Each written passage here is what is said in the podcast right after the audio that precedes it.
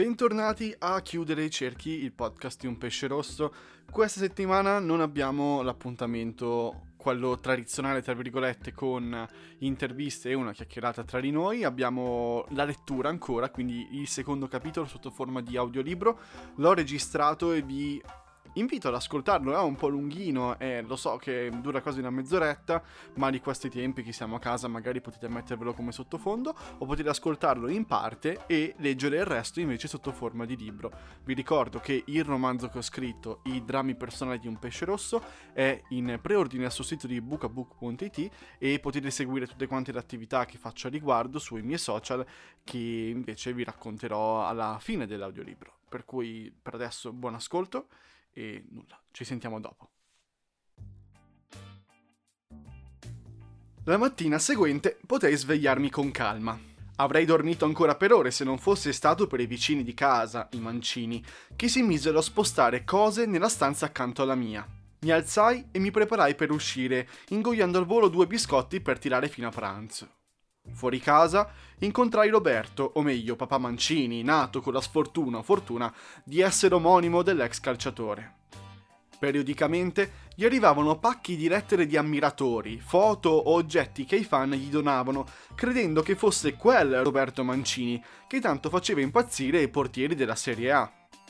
Insomma, papà Mancini era un bell'uomo sulla quarantina, biondo e sempre leggermente abbronzato, che godeva di un'ammirazione involontaria da parte di un vasto pubblico, ma anche di una volontaria.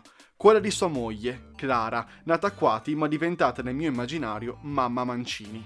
Alta, finta bionda, con due occhi azzurri che brillavano anche nelle più grigie giornate invernali, era la contabile nello studio di suo marito Roberto, commercialista.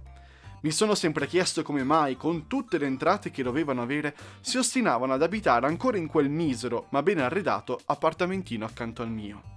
Mamma e papà Mancini avevano un figlio Mancini, Carlo, che per tutti era Carletto. Carletto, che ora sarà in età del liceo, era un bimbo molto curioso, che allo stesso tempo dimostrava sia più che meno dei suoi sette anni più perché su molte cose era davvero intelligente, si interessava alla cultura e passava, come ogni suo ore alla tv, ma guardava programmi che gli permettessero di conoscere meglio le scienze, la storia e la cultura del mondo. Gli era permesso di usare il tablet di famiglia con una certa frequenza, sotto la supervisione di un genitore, e questo era un momento che dimostrava quanti mancini, malgrado fossero molto impegnati nel loro lavoro, cercavano sempre di avere un certo contatto con il figlio che adoravano tantissimo. Allo stesso tempo, però dimostrava meno dei suoi anni perché per lui tutto era un perché. Il momento dei perché avrebbe dovuto essere ben lontano dai suoi sette anni, che spaziavano dall'immensa curiosità alla pesantezza delle troppe domande che poneva chiunque. Perché i conigli mi guardano fisso? chiedeva al macellaio mentre serviva i clienti. Perché i sacchetti di zucchero sono sempre rotti? chiedeva l'inserviente del supermercato. Perché avete messo quella pietra storta? chiedeva ai muratori che piazzavano i San Pietrini sul marciapiede fresco di cemento. Carletto chiedeva spesso e spesso non riceveva risposte a lui adeguate. Fatto sta che quel bimbo era una forza della natura, così forte che quella mattina decise di portare a scuola la statuina di un personaggio che gli piaceva tanto, ma non la trovava. Poi si ricordò, l'aveva messa sotto il divano perché sulla sua mensola, tutto il giorno al sole, si sarebbe sbiadita non riuscendo ad arrivare fin dove era stata spinta, aveva mobilitato papà Mancini a spostare il divano e quindi a recuperarla.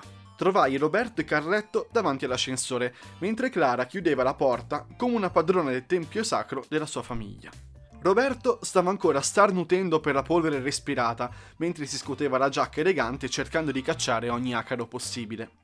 Carletto stringeva fieramente la statuina nella mano come se fosse stato un premio importante, mentre Clara, mettendo via le chiavi, gli porgeva lo zainetto di scuola.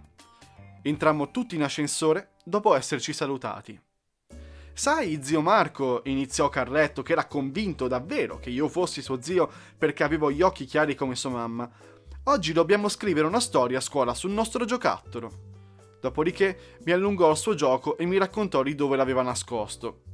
Così appresi come mai ero stato svegliato dal loro divano, fingendo di non aver sentito nulla del casino che avevano fatto. Dopo essersi controllato per bene allo specchio in punta di piedi, si ravvivò i capelli scuri che gli creavano una specie di scodella ben ordinata sopra la testa e si piazzò lo zaino sulle spalle come se fosse stato un carico importantissimo. Riprese con orgoglio il gioco dalle mie mani e, una volta aperte le porte dell'ascensore, uscì aggrappandosi alla mano di mamma Mancini. Carletto era un ometto, un ometto molto buffo. Salutai la sacra famiglia Mancini augurando loro buona giornata e ricevetti anche un bel abbraccio dal piccolo. Ciao zio Marco, buona giornata anche a te. Siano lodati i genitori che insegnano ai figli le buone maniere. Quel breve incontro mi aveva sollevato il morale rispetto alla sera precedente e per un istante credetti pure che quella avrebbe potuto essere una bella giornata. Il sole splendeva e io ero meteoropatico. Presi i mezzi, passando il resto della mattina in giro, poi arrivai in radio. Radio Unna si trovava dentro un cortile di un vecchio complesso di case in centro Milano. Tutte affacciavano verso uno spiazzo quadrato dove bici, motorini, stendini, bidoni e vasi occupavano ogni centimetro possibile, occupando sia le pareti che il pavimento. I balconi e ringhiera si riversavano verso il basso, appesantiti dalle piante e dalle decorazioni che periodicamente venivano cambiate. A volte era un matrimonio, a volte la nascita di qualcuno, altre volte una festa di compleanno e di quando in quando l'addio di qualcuno che si trasferiva o moriva.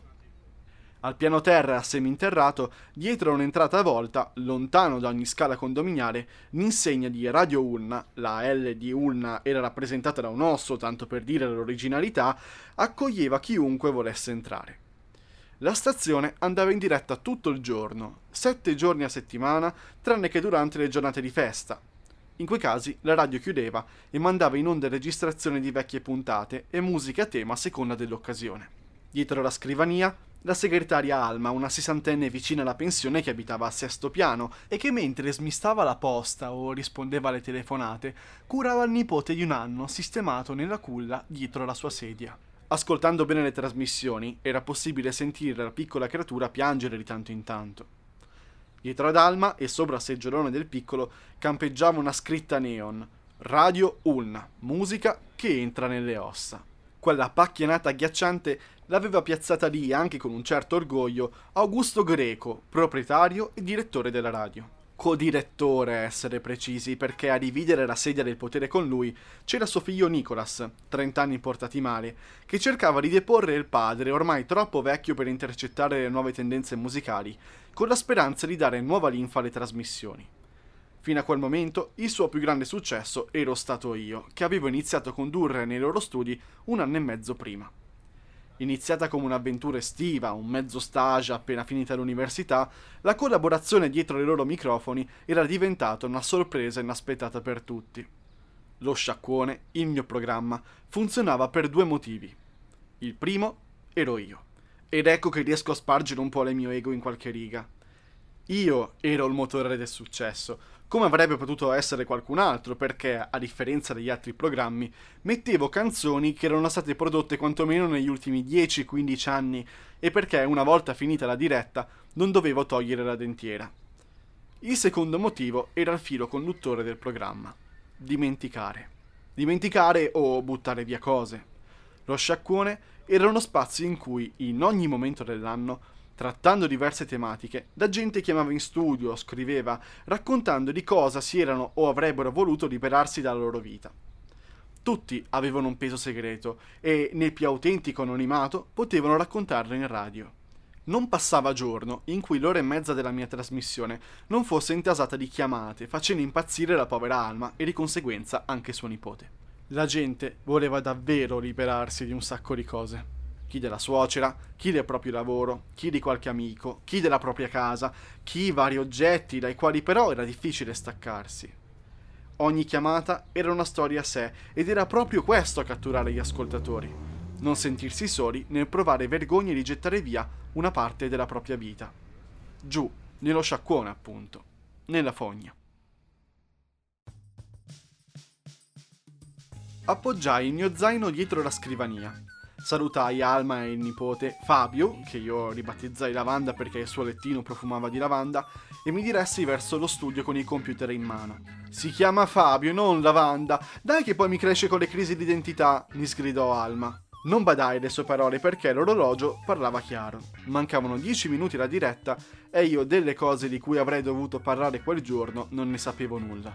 Contavo molto sulle telefonate, ma di mio dovevo dare tanto per rendere il programma sempre piacevole. Mi appoggiai con i gomiti al tavolo della regia e seduto con le cuffie in testa cominciai a pensare. Ma più pensavo, più ricordavo Michele e la solitudine che mi aveva lasciato da portare in giro. Così decisi che l'ultima puntata della stagione avrebbe parlato di liberazioni, addio obbligati. Volevo sapere se anche gli altri si erano dovuti allontanare da amici, parenti, oggetti opposti senza che potessero deciderlo.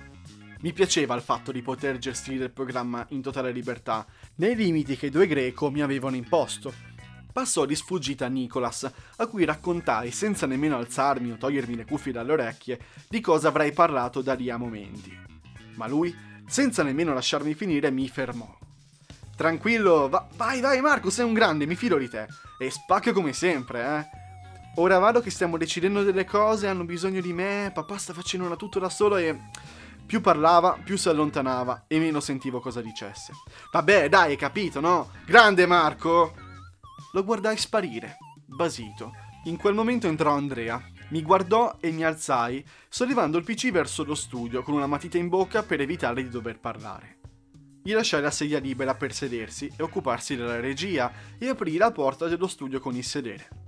Mi guardava con una confusione mista delusione, ombra della serata precedente che chiaramente non doveva ancora di aver dimenticato. Appoggiai tutto sul tavolo, dove era stazionato il microfono, cambiai le mie cuffie con quelle collegate in regia, ma non le accesi. Andrea cominciò a parlarmi, ma di quello che diceva vedevo solo il labiale e sentivo qualche sillaba che passava di soppiatto sotto la porta, segno di una stanza poco insonorizzata e quindi poco professionale. Ok, un minuto e siamo in diretta? pronunciai al microfono mentre controllavo le ultime cose al computer.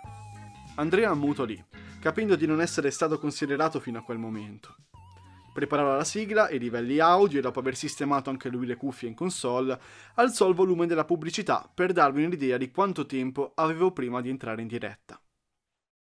Sono le 5, il sole non sarà ancora alto per molto, ma noi siamo ancora qui, in diretta con voi. Sono Marco e vi do il benvenuto all'ultima puntata estiva dello Sciacquone. Sigla. A ogni inizio puntata mi creavo un rituale, un mantra che cambiava a seconda del giorno. Alla gente piace parlare del tempo? Allora dai loro il tempo. Lo dicevo che ero meteoropatico. Come dicevano i Righeira, l'estate sta finendo e molte cose ce le siamo ormai lasciate alle spalle. È tempo di tornare a pensare alle cose serie, al lavoro, alla fidanzata con la quale dovete riallacciare i rapporti dopo esservela spazzata l'estate, al ragazzo con il quale volevate uscire nel marzo scorso, ma al quale non avete mai avuto il coraggio di rivolgere la parola ricominciate ad accumulare cose che prima o poi bisogna buttarle.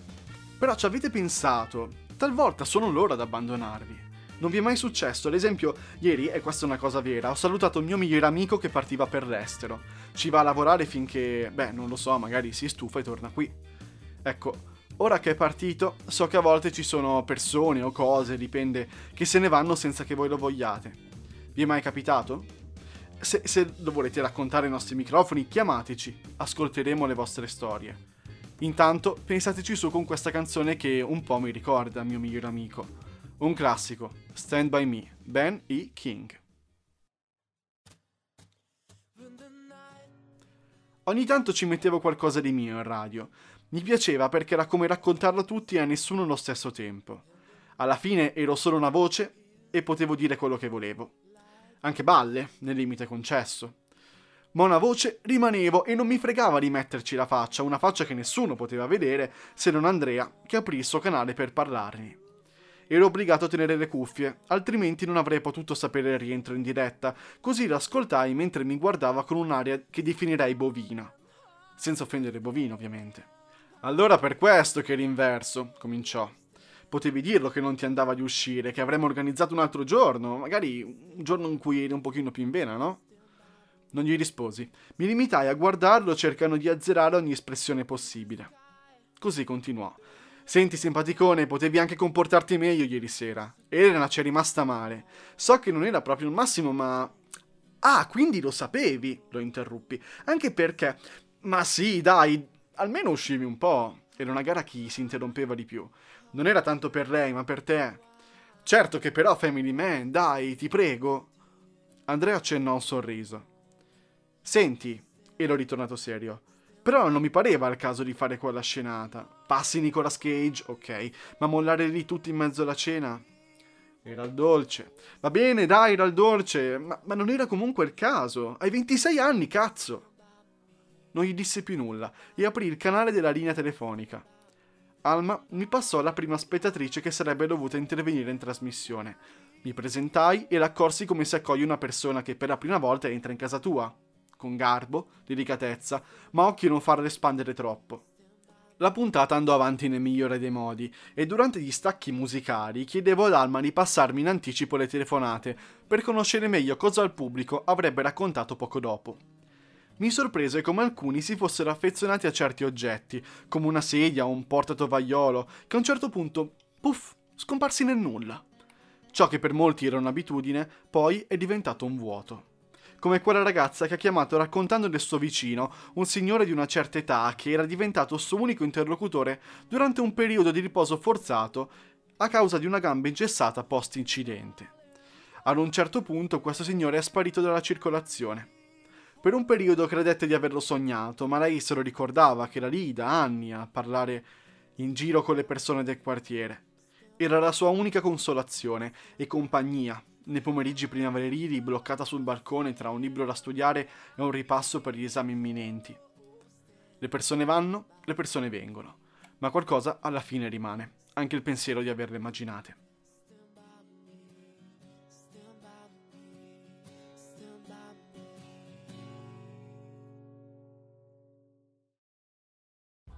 Dopo la trasmissione rividi Nicolas tornare teso in radio ho parlato con papà, mi disse, e dobbiamo parlare di una cosa.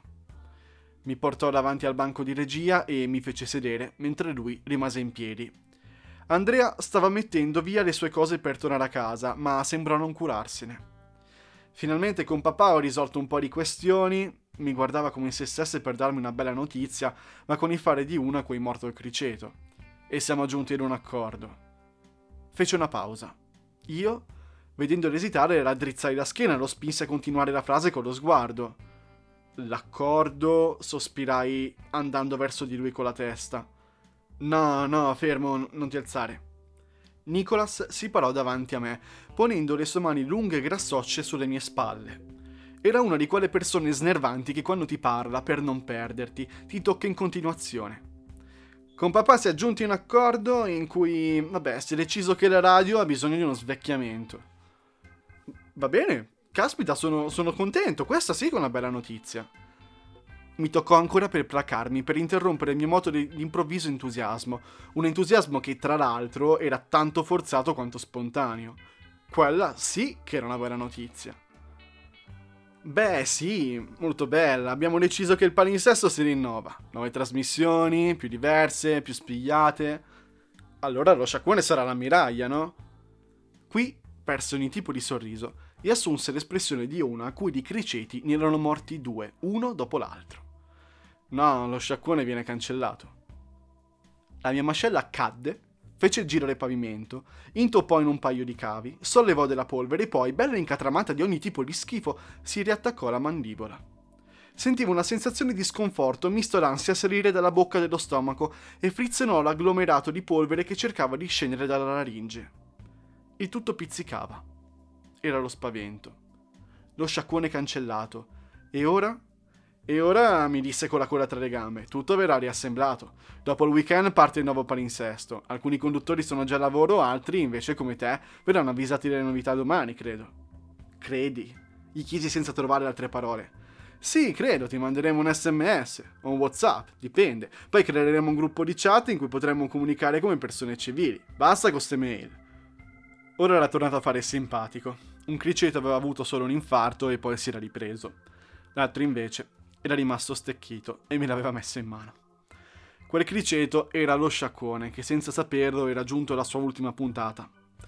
Sapevo che non avrei condotto quel programma per l'eternità, ma dal momento in cui trasmettevo nelle ore della giornata in cui la gente, ritornando da lezione, da lavoro, surando in palestra durante le pulizie di casa, si metteva all'ascolto per dare voce alle loro frustrazioni, ai pesi quotidiani, beh, dal momento che quei 90 minuti mettevano nella stessa barca centinaia di persone totalmente diverse, sentì che la piccola comunità che si era creata si era tutto un tratto dissolta, forse delusa da quell'addio. Guardando fuori dalla finestra mi sentii bipolare. In bel tempo, con la golden hour perfetta, mi spingeva ad essere felice, ma al contempo la faccia di Nicholas mi faceva sentire uno schifo. Un uomo inutile. Fu così che all'improvviso me ne andai senza motivo. Devo ammettere che una cosa che mi capitava spesso nei momenti cruciali ultimamente, e mi avvicinai alla porta che dava all'ingresso. Dietro di me, Nicholas mi guardava senza dire nulla. Andrea si era mimetizzato benissimo ed era rimasto lì ad ascoltare quella specie di conversazione confusa che era appena avvenuta. Greco Junior lo guardò e per tutta risposta il regista scrollò le spalle e la testa, non sapendo cosa dire per rompere il ghiaccio. Comunque non preoccuparti, sarà una figata, esclamò impacciato Nicholas alzando il braccio. Mi girai a guardarlo e, lasciando cadere per terra il criceto mentale che mi aveva accollato, gli risposi: Come no? Arrivai all'ingresso Feci il giro per arrivare dietro al bancone di Alma. La signora mi guardava, calma, gli occhi sbarrati, cerulei, dietro gli occhiali tondi in metallo. Il volto allungato le stirava le rughe che si raggrinzavano mentre torceva il collo, seguendo il mio percorso silenzioso. Sembrava una via crucis umana, struggente e passionevole. Presi lo zaino, ci misi dentro il PC, lo chiusi e alzandomi sussurrai. Che merda. Oh, deve essere stato Fabio, ora, ora controllo, mi bisbigliò Alma. Non credo avesse capito, anzi, non aveva capito proprio. Prima di uscire mi fermai un attimo sulla soglia. Guardavo la gente passare in cortile, avanti e indietro. Quella gente ci conosceva, sapeva a memoria ogni programma, estivo e non, che cantava con noi durante le serate karaoke organizzate in pieno agosto e che soprattutto voleva lasciarsi dietro qualcosa che non sentiva proprio ad aumentare il peso emotivo di quel momento si aggiunse Alma. Non so se devo ringraziarla, ma credo che lo farò, perché senza di lei questa storia non sarebbe mai iniziata davvero. Già che esci, butta questo, va. Mi girai e mi passò un sacchetto della spazzatura bello pieno e bello caldo. In cima, sotto il nodo, vi stava il pannolino che aveva appena cambiato suo nipote, che ora era sorridente e sereno aggrappato alla sua spalla. Fabio Lavanda mi guardava mentre lasciava cadere dalla bocca un rivolo di bava lunghissimo che penzolava sulla manica della povera nonna. Chissà cosa vogliono abbandonare i neonati. Forse solo tanta cacca. Tuttavia, il sacchetto che mi porgeva Alma sapeva di lavanda, non di pupuri bambino. Lo afferrai per le orecchie che il nodo aveva formato e con il braccio allungato me ne andai verso i cassonetti a lato del cortile. Una figura di spalle stava aprendo i vari coperchi e a turno svuotava borse e sacchetti dentro i bidoni. Molto attenta alla differenziata, non la disturbai e me ne stetti fermo, masticando gli ultimi lembi di polvere che erano rimasti dalla chiacchierata con Greco Junior. Poi la figura di spalle prese il sacchetto dell'umido, evidentemente troppo pieno, e lo sollevò. Si ruppe bucce di banana, fondi di caffè, croste di formaggio, pezzi di pomodori e cipolle tagliate, arance spremute e altro, uscirono e si spalmarono per terra schizzando succhi da ogni parte. Che schifo, ma dai! esclamò la persona di spalle. Non potei fare meno di ridere. In un momento di totale sconforto, anche una cosa simile che in uno stato di sobrietà mentale non mi avrebbe fatto ridere, anzi, non mi avrebbe fatto né caldo né freddo, mi tirava su l'immorale anche se per poco. La figura si girò, guardandomi male con sguardo torvo, mentre cercava di non intaccare i lunghi capelli castani con l'immondizia appena caduta. Non mi chinai ad aiutarla, non mi venne nemmeno in mente, e rimasi in piedi con il mio sacchetto che ballava avanti e indietro a mezz'aria. Ti fa ridere tanto? mi chiese brusca, aspettando ovviamente che l'aiutassi. Va che non è mica divertente. Era una ragazza, il viso pallido, il corpo snello, gli occhi che mi parvero scuri per poi notare che erano verdi tendenti ad azzurro, erano ora fissi al terreno analizzando con un certo ribrezzo come ricomporre il sacchetto senza sporcarsi.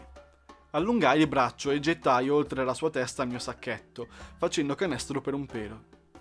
No, non è divertente. Mentre lo dissi, rialzò gli occhi verso di me. Scusa. appoggiai lo zaino in un angolo sicuro dietro un vaso di pietra e mi chinai per aiutarla. Avrà avuto la mia età, o giù di lì. Era vestita sportiva, una felpa enorme a nascondere un corpo allenato ma elegante. Un paio di vecchie scarpe da corsa erano ora coperte di macchie ad almata di caffè umido, mentre le mani, lunghe e sottili a tratti consumate dalle articolazioni, si impregnavano degli scarti cercando di rimetterli nel sacchetto. Presi il sacchetto e lo aprì con ambedue le mani per facilitarla nell'operazione. Mi guardò ancora, torva. Forse si aspettava che le avrei raccolte io le bucce. Presi due mezze arance e le infilai in fondo alla busta. Un paio di persone passarono, tra cui Andrea, senza fare una piega, e ci guardarono come se stessimo facendo una delle cose più normali del mondo. Finimmo di mettere tutto a posto nel silenzio più totale. Ci alzammo e solo lì mi accorsi che effettivamente era anche abbastanza alta, quasi quanto me buttò via il sacchetto e quando si piegò a prendere l'ultimo che doveva smistare, si accorse che in verità l'avevo già preso io e gettato nel reparto plastica. Grazie, disse seccamente abbassando gli occhi. Le sorrise evitando di dire il classico prego di circostanza e la vidi allontanarsi verso una delle scale degli appartamenti. Poi si girò di nuovo verso di me che con difficoltà cercavo di mettere lo zaino in spalla evitando di insozzarlo tutto. Ci riuscì, muovendomi come un cammello ubriaco. No, dai, grazie davvero, questa volta sorridendo. E scusa, non volevo essere brusca. No, tranquilla, eh, hai ragione, dico davvero, non dovevo ridere, anzi, di solito non rido in questi casi, ma, ma oggi. Alice, piacere. Allungò il braccio e le strinsi la mano. I nostri palmi surici oleosi di ogni schifo possibile si unirono, producendo un suono grasso e fastidioso. Facemmo ambedue un'espressione di comune ribrezzo, ridendo ovviamente. Piacere, Marco. Alice iniziò a scuotere la mano cercando di asciugarla con l'aria. La imitai, ma con meno foga. Vivi qui? mi chiese mentre la guardavo agitare anche il braccio come un'onda. No, ci lavoro. Piegai la testa verso la radio. Conduco un programma. Cioè, conducevo. Beh, forse lo conduco ancora, chi lo sa. Come mai? mi chiese. La sua mano non era ancora asciutta. È, è complicato, abbreviai senza voler pensare a quanto era appena successo. Ci guardammo un attimo, ci studiammo, mentre cercavamo di capire come asciugare tutto le mani. E tu? le chiesi. Tu vivi qui, no? Cosa te lo fa pensare? Agitai la mano, poi mi parve poco carino ricordare il sacchetto e indicai la tuta che indossava. Sei vestita sportiva. E con questo? Sei vestita da casa. Ah, quando stai a casa tu ti vesti come se andassi a correre? Ritornò a fare uno sguardo sostenuto, molto serio. No, vestito comodo, dico, non, non sto dicendo che sei vestita male, eh, solo che sei sportiva, come da casa. Scoppiò a ridere. Devo ammettere che rise bene, se si può ridere bene. Però sì, rise proprio bene. Scusa, non so fare la presa male, non, non ci riesco, e, e rise ancora.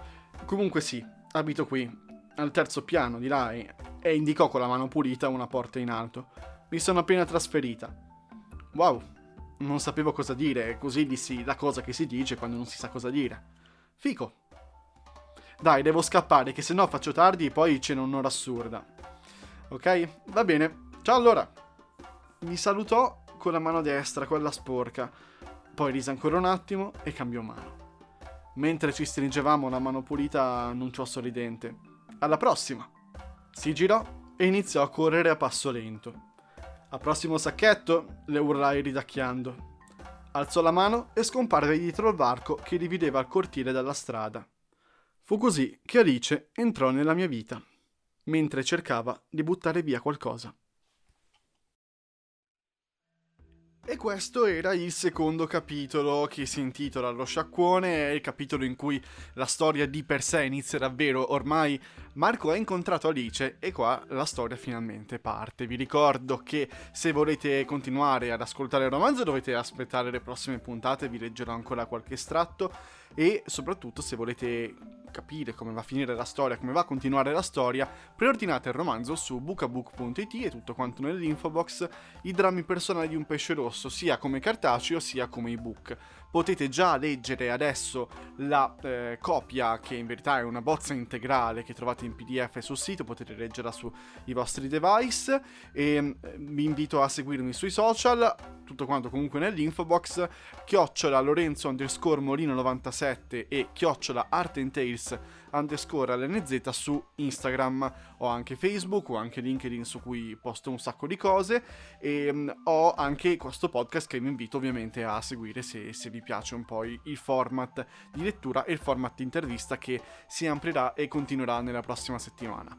Per cui nulla, io vi, mi auguro che questo, questa lettura vi abbia coinvolto, vi sia piaciuta e ci sentiamo al prossimo episodio. Mi raccomando, fate i bravi, state a casa se c'è ancora quarantena, ma credo proprio di sì. E buona lettura.